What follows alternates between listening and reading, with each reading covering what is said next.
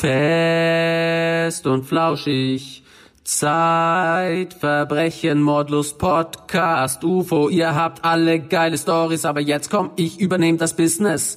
Ihr seid alles selber schuld dran, hab euch tausendmal geschrieben, keine Antwort. Nicht einmal nein, danke.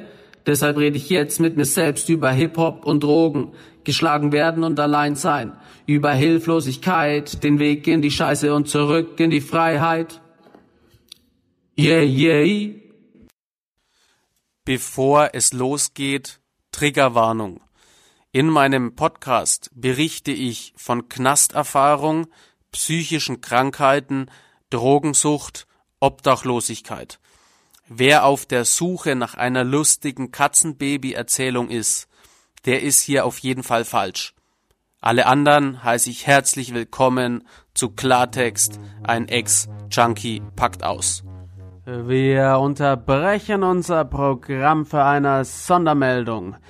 Es scheint so, als hätten wir endlich die Antwort auf die Frage, warum Cannabis in Deutschland verboten ist. Ich kann es überhaupt nicht glauben, ich bin total aufgeregt. Wir haben hier einen absoluten Experten im Studio. Alfons, Herr Schmellimcam, entschuldigen Sie bitte, aber ich, äh, ich, ich, ich, ich tobe innerlich. Ich kann es gar nicht glauben, dass Sie die Antwort auf diese wichtige Frage haben. Aber spannen Sie uns nicht länger auf die Folter, Herr Schmellimcam. Warum ist Cannabis in Deutschland verboten. Ey, scheiße, oder? Ich bin Schmellimcam und es liegt doch auf der Hand. Cannabis ist illegal. Äh, äh, also Ihre Antwort verblüfft mich. Ach so, Herzlich willkommen, liebe Freunde und Freundinnen. Ihr habt lange drauf gewartet, also nicht, dass ihr auf Amphetaminen gewesen seid, aber ihr wart einfach so lange am Warten, dass man fast schon nicht hätte länger warten können. Was für ein bescheuerter Satz, liebe Freunde, ich will damit sagen, das Warten hat ein Ende. Heute beschäftigen wir uns mit dem äußerst brisanten, fast schon penetranten Thema Cannabis. Die einen sind strikt dagegen, während die anderen sagen, Bruder, chill, wo ist eigentlich das Problem? Gib das Hand frei. Ei, ei, ei. Mein Name ist Dominic Forster. Ich bin der Boy von der Street und bei diesem Thema sitze ich zwischen den Stühlen. Nicht, dass ich mich jetzt nicht für eine Seite entscheiden könnte, sondern ich sitze lustigerweise wirklich zwischen zwei Stühlen, weil ich ansonsten nicht ans Mikrofon rankommen würde. Ich brauche Abstand zu dir, deshalb brauche ich mich. Heim. Was ist das für ein unerträgliches Geräusch, liebe Redaktion? Was ist denn schon da? Liebe Hörer, ich hoffe, ihr müsst euch nicht diesen schrecklichen Gesang geben, aber es hört einfach nicht auf. Hauptsache fort. Oder doch, zum Glück. Das war gerade zu viel. Ich fang an zu halluzinieren von dem gestreckten Scheiß, wo es herkommt. Leider weiß ich das nicht. Also ich weiß nicht, ob das an mir liegt, aber ich höre in letzter Zeit immer diesen seltsamen Gesang. Und äh, meistens ist es so, man muss oder ich muss mich einfach nur kurz zusammenreißen und aushalten und dann hört das Ganze auch wieder auf. Hoffen wir mal, dass es nicht wieder vorkommt. Bevor wir anfangen, möchte ich meinen Kumpel Paracelsus zitieren. Der hat vor 500 Jahren schon gesagt, alles ist Gift und nichts ist ohne Gift. Nur die Menge macht, dass ein Ding kein Gift ist. Welch poetischer Satz. Ich hätte ihn gern kennengelernt. Es ist ein, eine unfassbare Aussage. Wahnsinn. Zum Thema Cannabis gehört natürlich immer die Frage, was ist mit Alkohol? Alkohol ist für mich die schlimmste Droge der Welt. Mein Papa hat sich komplett behindert gesoffen. 80.000 Menschen sterben jährlich an den Folgen vom Alkohol. Acht Millionen Menschen konsumieren in Deutschland den Alkohol so, dass er bedenklich ist. Acht Millionen von 80 Millionen. Unfassbar. Der Konsum von Cannabis ist meiner Meinung nach weniger gefährlich als der Konsum von Alkohol. Jawohl, jawohl, das ist unser Mann, werden jetzt wahrscheinlich die ganzen Hobbykiffer und alteingesessenen Tütendreher denken. Auf die Gefahr hin, dass ich euch enttäuschen muss, muss ich euch aber mitteilen, dass Cannabis nicht so harmlos ist, wie die ganzen Pro-Cannabis-Leute es darstellen. Fakt ist einfach, dass sehr viele Schüler und Schülerinnen anfangen zu kiffen und es ihnen taugt. Wenn du einmal Cannabis konsumierst, kann im Prinzip nicht mehr passieren, als dass du einen geilen Abend hast und den Kühlschrank leer frisst. Und da besteht aber auch schon die Gefahr. Das, was einmal toll gewesen ist, wird man natürlich immer wieder haben wollen. Man wird es immer wieder aufs Neue ausprobieren wollen. Es gibt einfach sehr viele Menschen, die im jugendlichen Alter anfangen, Cannabis zu rauchen, das 20 Jahre lang so durchziehen und dann mit 35 in einer typischen Kifferbude hausen, die Bude nicht mehr verlassen, außer um Gras zu besorgen und sich in Dauerschleife Familie im Brennpunkt reinziehen und über die Idioten lachen, weil die noch blöder sind als sie selber. Warum ist das so? Das Gefährliche am Cannabiskonsum ist einfach, vor allem im heranwachsenden Alter, die Hirnentwicklung. Die wird nämlich blockiert. Also stellen wir uns das Gehirn wie einen Medusa-Kopf vor. Unser Gehirn besteht aus lauter kleinen Schlangen. Diese Schlangen wollen sich strecken, diese Schlangen wollen Wissen aufsaugen. Durch den Konsum von Cannabis wird dieser Vorgang blockiert. Es ist also möglich, dass du Cannabis über Jahre konsumierst und du nach außen hin keine Nebenwirkung feststellst. Du fühlst dich benebelt, du fühlst dich high, du fühlst dich entschleunigt, du fühlst dich gut. Das High-Gefühl wird mit der Zeit natürlich weniger, aber es taugt nach wie vor an diesen super High-Zustand, den jeder Kiffer einmal erlebt hat, kommst du auch nicht mehr ran. Aber ist ja auch egal, Hauptsache, du fühlst dich gut. Problem ist, du kiffst dich blöd und bist aber zu blöd, um dieses zu merken. Alle Leute, die merken, dass du hängen geblieben bist, haben sich entfernt. Das fällt dir aber erst fünf Jahre später auf, wenn überhaupt. Es kann natürlich auch passieren, dass du dich in eine Psychose rein konsumierst. Ich habe sehr viele Menschen auf Therapie und auch während meiner Arbeit kennengelernt, die einfach total paranoid geworden sind. Diese Leute haben eine Sozialphobie entwickelt, diese Leute leiden unter Verfolgungswahn, sind einfach völlig paranoid, die sind völlig in ihrem Film die können sich nicht mehr konzentrieren, die sind richtige Hänger, sind null mehr produktiv und absolut unglücklich.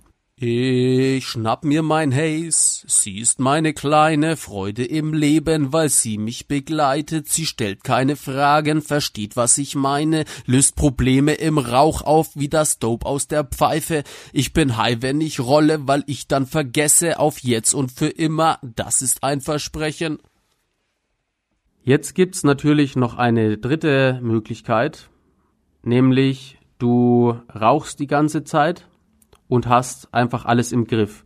Du machst dein Medizinstudium, schließt es mit eins ab und beschließt halt irgendwann, ich höre jetzt auf zu konsumieren, du machst es und alles ist super. Es gibt Menschen, denen so etwas gelingt. Woran das liegt, weiß ich nicht, aber es gibt diese Menschen. Es ist aber nicht die Norm. Fakt ist einfach, dass alle irgendwie ihren Wesenszustand oder ihr Leben durch den Konsum von Cannabis oder natürlich auch anderen Drogen verbessern wollen. Niemand hat vor, hängen zu bleiben. Niemand hat vor, eine Sozialphobie zu entwickeln, in der Psychiatrie abzuhängen. Absolut niemand. Das wäre ja auch Schwachsinn, wenn das jemand planen würde. Jeder will irgendwie sich einfach besser fühlen, mal abschalten. Bei ganz vielen Leuten führt es einfach, ja, zu, zu einer Katastrophe. Ich finde, es gibt allgemein in dieser ganzen Suchtthematik unfassbar viele Szenarien und pauschale Aussagen sind meiner Meinung nach einfach nicht möglich. Jeder Mensch verträgt Cannabis einfach anders. Jeder Mensch nimmt es anders auf. Zum Konsum, und das ist auch ganz wichtig, gehört natürlich auch immer die Vorgeschichte eines Menschen. Der Ort und der Gefühlszustand und selbst die Menschen, mit denen du dich beim Konsum umgibst, ist wichtig und oft auch ausschlaggebend. Dann ist es natürlich auch noch sehr wichtig, was rauchst du überhaupt für Gras oder Hasch? Vor 30 Jahren, vor 40 Jahren, vor 50 Jahren ja, lag der THC-Gehalt bei einem bis drei Prozent. Zu meiner Zeit, vor 15 Jahren, hattest du richtig gutes Gras am Start, wenn das fünf Prozent hatte. Ich selber habe ja mal Cannabis angebaut und wir haben eine, eine Mischung aus Super Skunk und Big Bud äh, hergestellt. Wir haben das dann Super Bud genannt. Es war sehr ergiebig und hatte einen THC-Gehalt von 5% und es war der absolute Burner. Natürlich sind wir auch nach Holland gefahren und das hat es früher, früher natürlich auch schon gegeben. So natürlich sind wir jetzt auch nach Holland gefahren und haben uns irgendwelche Sonderzüchtungen mit 20% THC reingezündet. Das gab's natürlich auch schon vor 30 Jahren und so weiter, aber das beschreibt ja nicht den durchschnittlichen Cannabiskonsum. Heutzutage gibt's aber verrückte Cannabiszüchtungen, also die Leute sind ja immer auf der Suche nach dem nächsten High-Gefühl, nach dem nächstmöglichen Kick. Es gibt Cannabiszüchtungen, die haben 60 Prozent ich habe auch schon von Moonrocks gelesen, die irgendwie 90 Prozent haben, was ich mir persönlich nicht vorstellen kann, aber es gibt einfach alles. Wenn ein 13-Jähriger jetzt so eine hochgezüchtete Supermischung raucht, ja, dann ist das eine extrem große Gefahr, dass der gleich beim ersten Mal hängen bleibt. Dass der das, was passiert, nicht verarbeiten kann. Sein ganzes Gehirn ist darauf noch nicht ausgelegt. Wichtig ist natürlich auch, mit was Cannabis gestreckt ist. Jetzt wird sich der eine oder andere fragen, hä, Gras, wie kann man das strecken? Das ist doch eine Pflanze. Das sind ja Blüten. Ich habe schon oft erlebt, dass Leute Cannabisblüten mit Kleber oder anderen Chemikalien oder Haarspray besprüht haben. ich habe gesehen, wie Leute eine halbe Dose Haarspray auf so eine äh, zwei Gramm Blüte drauf gehaut haben. Warum machen die das? Je mehr die Blüte wiegt, desto mehr kannst du ja dafür verlangen. Was mit dem Typ dann passiert, wenn er das raucht, ist egal, ja, ob der einen Lungenriss, einen Lungenkollaps kriegt oder sonst irgendwas, scheißegal, Hauptsache ich habe mein Geld kassiert. Und das muss man halt einfach alles mit beachten. Als ich da in der Szene unterwegs gewesen bin, habe ich zum Beispiel einfach immer auf meine Kumpels vertraut. Also vor allem, wo ich damit angefangen habe. Ich kannte ja auch niemanden, der das irgendwie verkauft. Deswegen habe ich ja das dann auch irgendwann selber gemacht, weil ich gemerkt habe, bei mir in der Gegend ist das wirklich Mangelware und dann habe ich beschlossen, das selber anzubauen. Aber am Anfang kannte ich so zwei, drei Leute, die Cannabis quasi äh, organisiert haben. Und ich habe halt immer drauf vertraut, äh, wenn der gesagt hat, Bruder, das ist geiler Stoff, dann wird es schon so gewesen sein. Oft ist ja auch der Joint schon vorgedreht und du kannst ja überhaupt nicht wissen, was das jetzt für eine Sorte gewesen ist, wer was dazu gemischt hat. Und da rede ich jetzt noch nicht mal von Kräutermischungen. Heute Abend zünd ich den Bland an, gute Laune, es kommt von meinem Ganscher, grünes bringt Freude, braunes macht Fandern, chill in meinem Zimmer, bin in Gedanken auf Wandern. Aber wenn wir schon dabei sind, Kräutermischungen, also die sogenannten NPS-Drogen, das ist einfach ein unfassbares Teufelszeug. In Nürnberg sind da viele Kinder schon an diesem Scheiß gestorben. Ich erzähle euch gleich noch mehr über NPS-Drogen. Davor ähm, möchte ich euch aber noch ein bisschen andere Infos mitgeben, nämlich der Konsum von Cannabis ist ja in Deutschland illegal. vor allem in Bayern, werden Cannabiskonsumenten einfach streng verfolgt. ich erinnere mich selber an eine Hausdurchsuchung, weil ich mal mit 1,8 Gramm Hasch aufgegriffen worden bin. Jetzt ist die Nachfrage von Cannabis aber einfach da. Nahezu jeder kifft. Ja, was früher das Zigarettenrauchen gewesen ist, ist heute der Konsum von Cannabis. Vor allem, wenn man sich einfach mal durch die Schulen bewegt, wenn man so herausfindet, was auf dem Pausenhof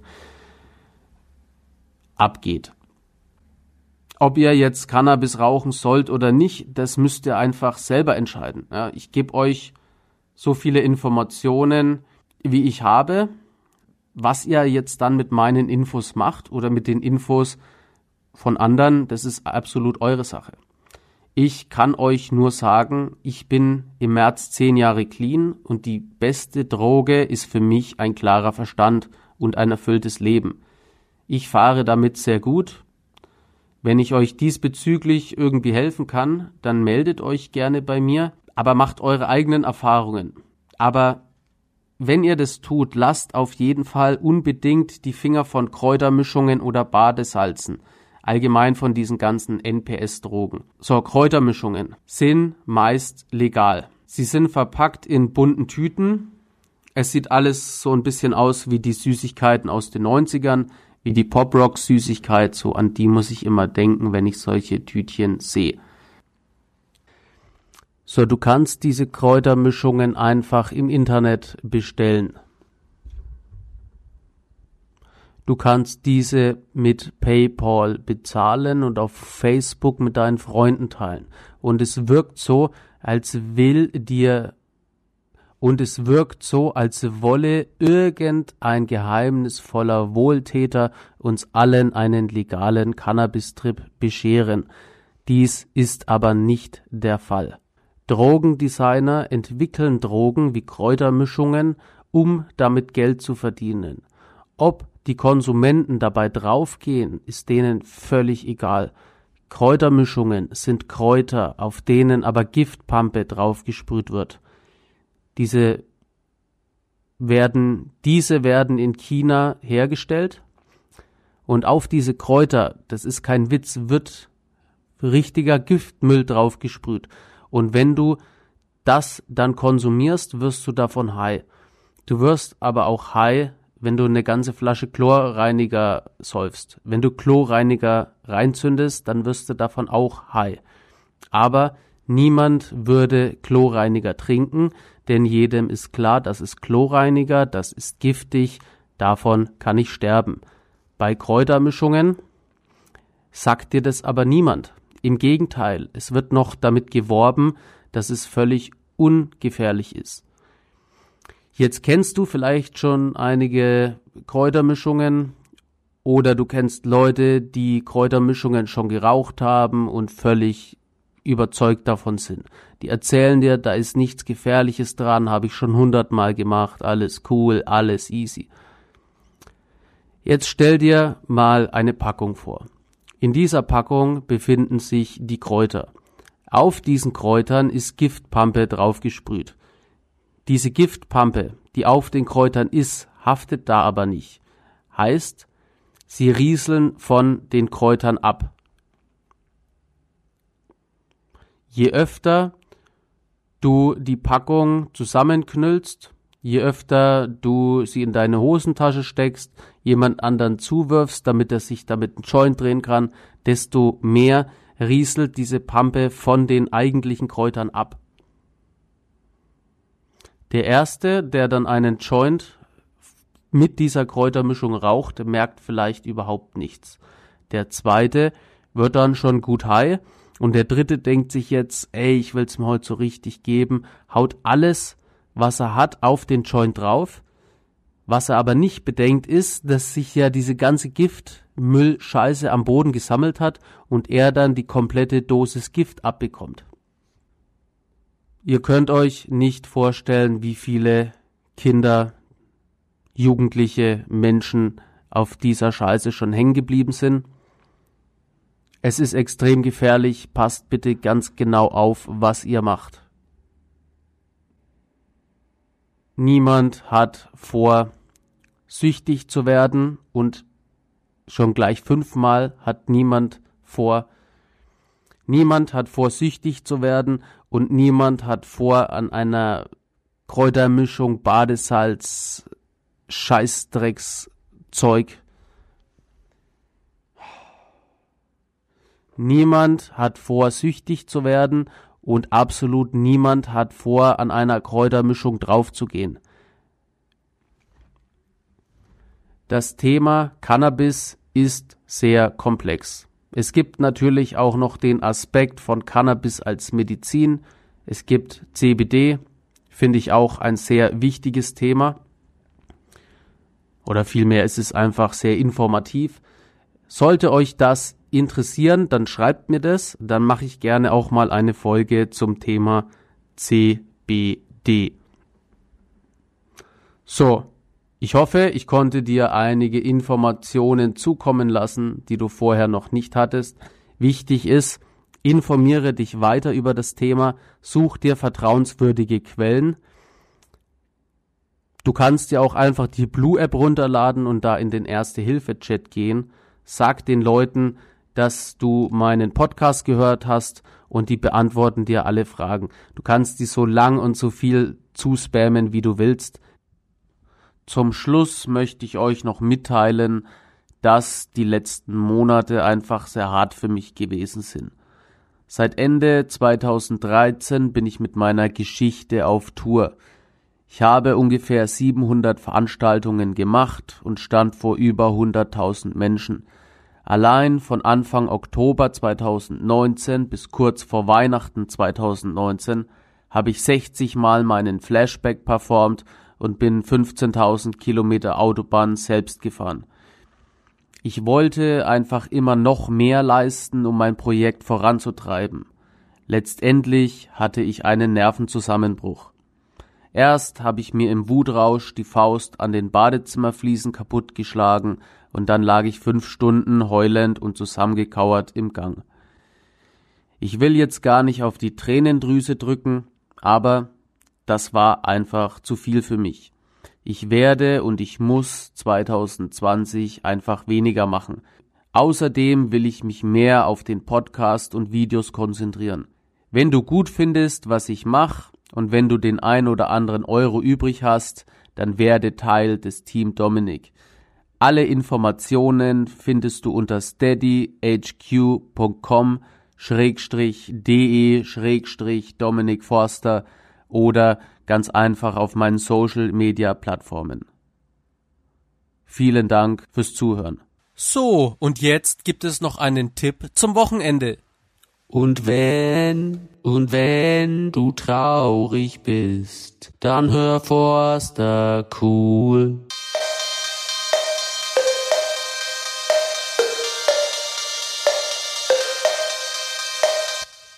Ja, liebe Freunde, diese Folge ist auch schon wieder vorbei. Kaum zu glauben, als hätte jemand an der Uhr gedreht. Die Folge ist durchgerauscht wie ein D-Zug und wir, das Team Dominik, hoffen natürlich, dass es euch gefallen hat, dass ihr nächste Woche wieder einschaltet, wenn es heißt Get a Kick with Dominik.